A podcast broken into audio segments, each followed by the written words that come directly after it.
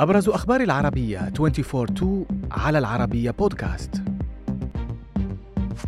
البشير يقر بمسؤوليته الكاملة عن انقلاب يونيو 89 بيومين فقط ميسي يهدم عرش البيضة الشهيرة.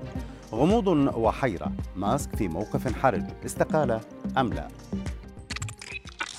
في أول إفادة قضائية منذ الإطاحة به أقر الرئيس السوداني المعزول عمر البشير بأنه يتحمل المسؤولية كاملة عن انقلاب الثلاثين من يونيو عام 1989 قائلا إن الاعتراف سيد الأدلة. البشير اعتبر في مرافعته خلال جلسة المحاكمة أن تدخل القوات المسلحة آنذاك كان بسبب عجز السياسيين في إدارة الشأن العام. مشددا على أنه كان عملا عسكريا بحت ولم يشارك فيه أي مدني وفي التخطيط أو التنفيذ.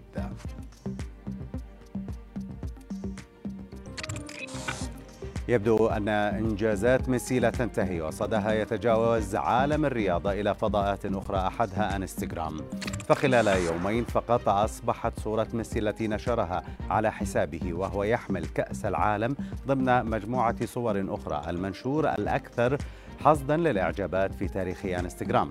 عدد الإعجابات على منشور ميسي تجاوز 60 مليون والرقم في تزايد صاروخي وهو أعلى بنحو 4 ملايين من إعجابات صورة البيضة الشهيرة التي كانت الأكثر بعدد الإعجابات. وعلى الإطلاق ونشرت في يناير عام 2019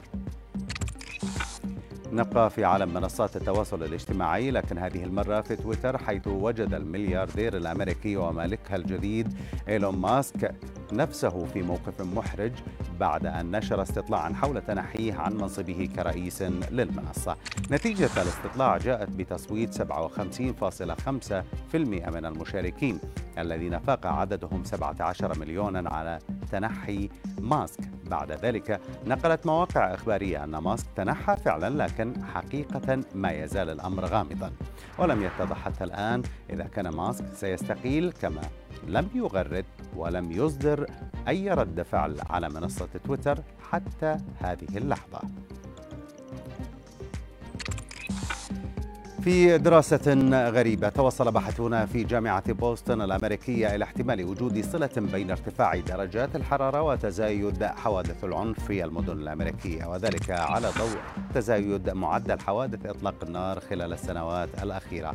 الدراسة وجدت أن 7% من حوادث إطلاق النار تقع خلال فترات تشهد درجات حرارة تفوق تفوق المعدلات الطبيعية.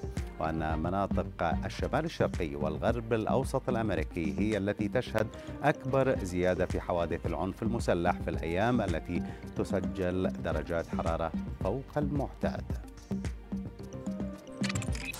نختم من بريطانيا حيث كشف بنك إنجلترا عن أول عملات ورقية تحمل صورة الملك تشارلز الثالث الذي اعتلى العرش بعد وفاة والدته الملكة إليزابيث الثانية في سبتمبر الماضي. العملات الجديدة المصنوعة من البوليمر ستطرح للتداول اعتبارا من منتصف العام 2024 فيما أعلن المصرف البريطاني المركزي أن صورة الملك ستظهر على النماذج الحالية للأوراق النقدية من الفئات الأربع وهي 5 و10 و20 و50 جنيها استرلينيا من دون أي تعديل آخر في تصميمها.